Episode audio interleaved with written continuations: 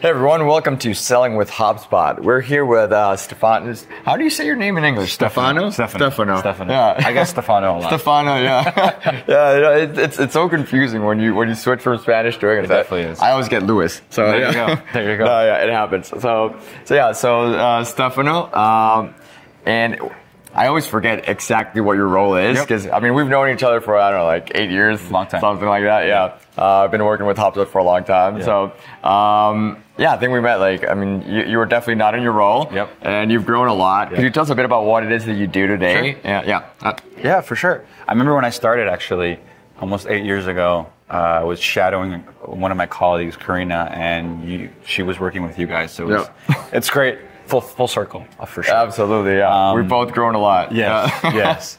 So I work with our solution partners um, in LATAM as well as Brazil. So my role specifically, uh, I focus on two roles. I focus on our cha- our channel account managers, so our CAMs, and also focus on our partner specialists. So I've been at HubSpot for eight years. I started at HubSpot when I was a BDR. So I started from the ground down all the way up.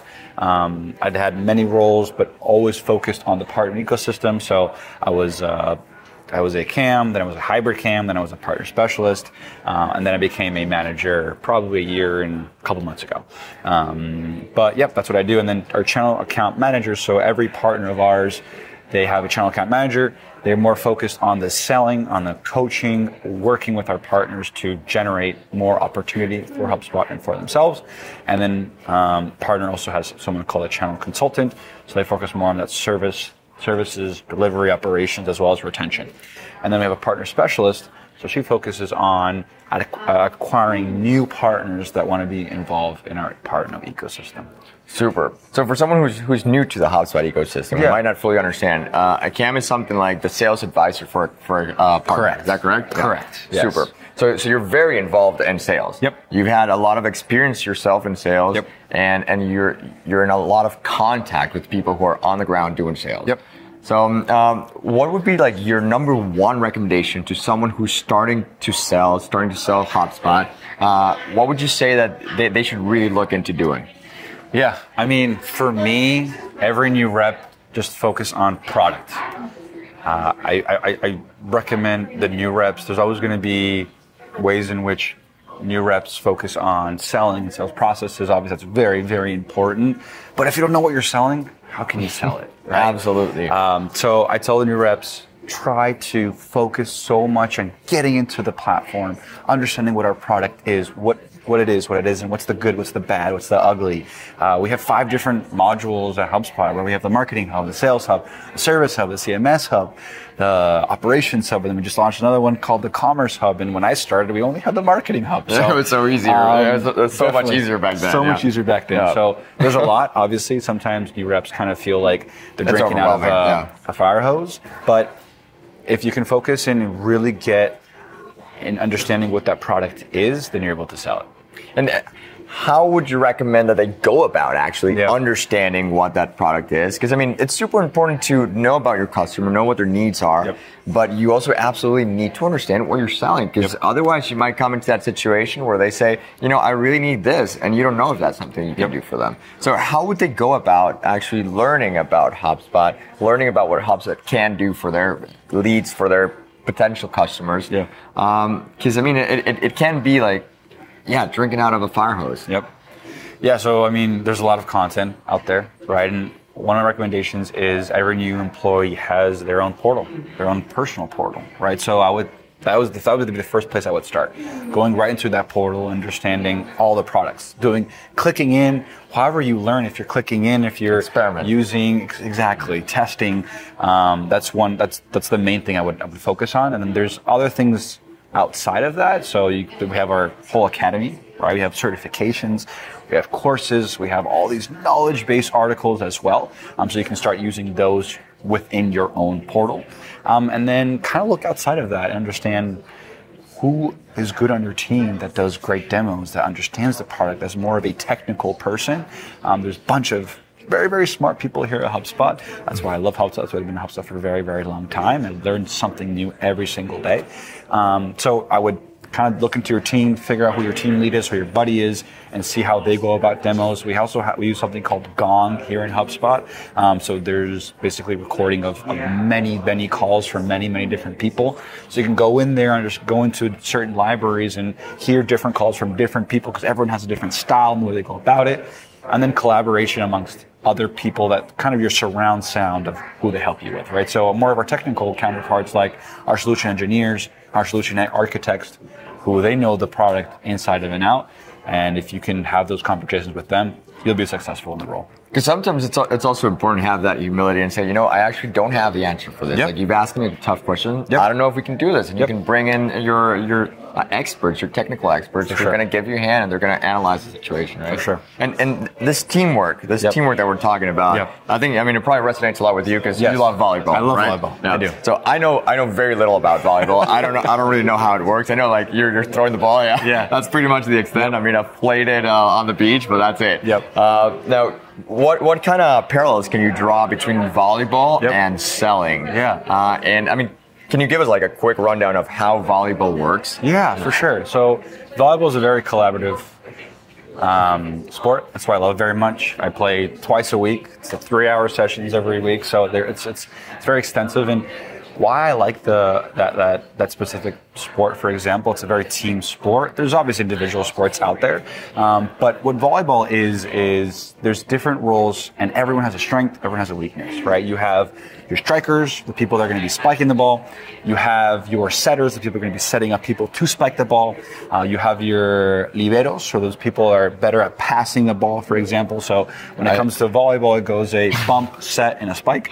Yeah, I would love to Um, be the spike, but uh, I, don't, I don't think I can. I'm too I'm too short for that. Yeah.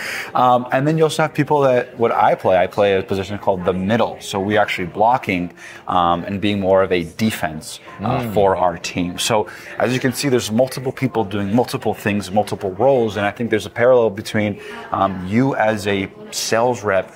I think a lot of the time either you don't like to ask for help, right? And you kind of are just focusing on yourself, you're in the number, and if you're able to collaborate, if you're able to understand what someone's doing well, what's your weakness, and how they can start complementing, I think that's also really important because collaboration and teamwork is how you're able to, as a team, grow better. I love it. I love it. And and now, so somebody's having this sales. You know, Yep. like they're- they're having a sales process. Yep. They're going through it, and Yep. They they're able to recognize that they need a hand. How do they go about finding the right person to give them a hand? How do you get to know like your whole team, Mm-hmm. uh, what what each person's strengths and weaknesses are, and when's a good time to draw them into this uh, to this sale? Communication, right? I think that's also a big, big thing about volleyball. Uh, you need to communicate. Mine, right? If, if you, if maybe there's a ball right between me and this other person, are we calling that? Are we calling that ball? So for me, communication is really important. You'll have many different people that will want to help you, want to help you to be successful, want to give you the tools to be successful. Um, so you have your team lead, you have your buddy system, uh, you have your manager, and you have your surround sound team, right? That will help you get to your quota. So you have our contracts team, our renewals team, you have the marketing team that are going to help you bring you leads and demand. You have, um, as well as our technical team, so our solution engineers, our solution architects, and you have partners, right? You have partners in ecosystem that are so willing to help um, when things um, are maybe a little more technical or a little bit more customizable or more advanced. Um, so you can use all these different types of resources and really understand um, how can you start progressing your deals and get to your quota faster. Love it, love it. And now it can be a bit overwhelming because there's also a lot of people that you can draw help Yep. from. Yep. Uh, so if you're new to this and you don't know where to go, like you don't know who to ask for help, uh, how would you go about that? Like, what, what would you recommend would be the the first person to ask uh, for help? Manager, Manager. your manager for sure. Your manager will help understand who who maybe that person maybe that manager can help you in that moment. Hopefully not. We have a baby crying in the background, but we're going to continue with the show. Yeah, I mean, we're, we're in the middle of inbound. We're in the middle of conference. Like, uh, things are bound to happen. So, yeah. Exactly. so I would speak to the manager, and then the manager usually is the person that can help you delegate who the best person would be. Because then the manager understands and talks to a bunch of uh, other reps on your team, and hey, this person uh, is great when it comes to um, selling operations hub. This person is great when it comes to selling the sales hub or whatever. Um, so that manager will be your best point of contact to then understand who the best point of contact would be after that. Love it, love it. Yeah, that, that's absolutely crucial. I think. Uh, I mean, know, knowing that you have someone that you can rely on Yeah. for that extra help. Yeah, that's that's super important. Now, uh, Stefano, one uh, one last question. Like, uh, any any any common mistakes that you see? Sorry, it's the baby. no, Go ahead, go ahead, So go cool. No, yeah. it happens. Yeah. So yeah. Uh, like any any common mistakes that you see, or or a common problem, Yeah. something to draw on. I, Yeah. I know we were talking about qualifying. Yep. Uh, so so like qualifying can can be something that you sometimes forget to do, or you Yep. get too enthused with uh, with Yep. a prospect, and you're like, no man, I don't want to let go. Uh, how, how can you determine if like this is the right fit? Yeah, so in HubSpot, we focus on two things. If there's a concept of a lead, and if there's a considered buying process, right? I think a lot of new sales reps, they, you're gonna get a lot of people that are gonna wanna talk to you, right? That's good and that's bad. Um, and over the years, our, our brand, the baby's got into me now. over the years, HubSpot's brand has gotten more and more popular. So you're going to get a lot of people that are going to want to talk to you. And I think one thing that new reps have to understand is disqualifying is okay, right? And and I know it's it's weird. And I know it's strange because you're a sales rep and you want to sell and you want to get to your quota and you want to get to your number. But I also see a lot of newer reps focusing on the, those prospects that are never going to buy.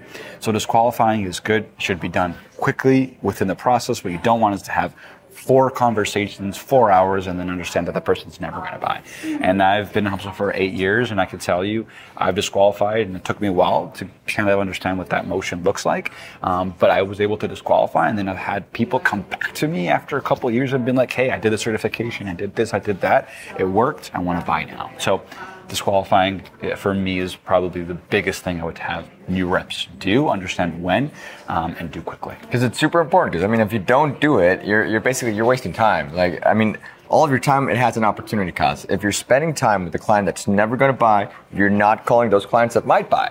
So absolutely, I love that insight. So yeah, awesome. Thanks, Stefano. Of course. Uh, all right. Well, uh, thank you guys for listening, and thank you, Stefano, Sorry for, for the being with us. but Hey, I mean,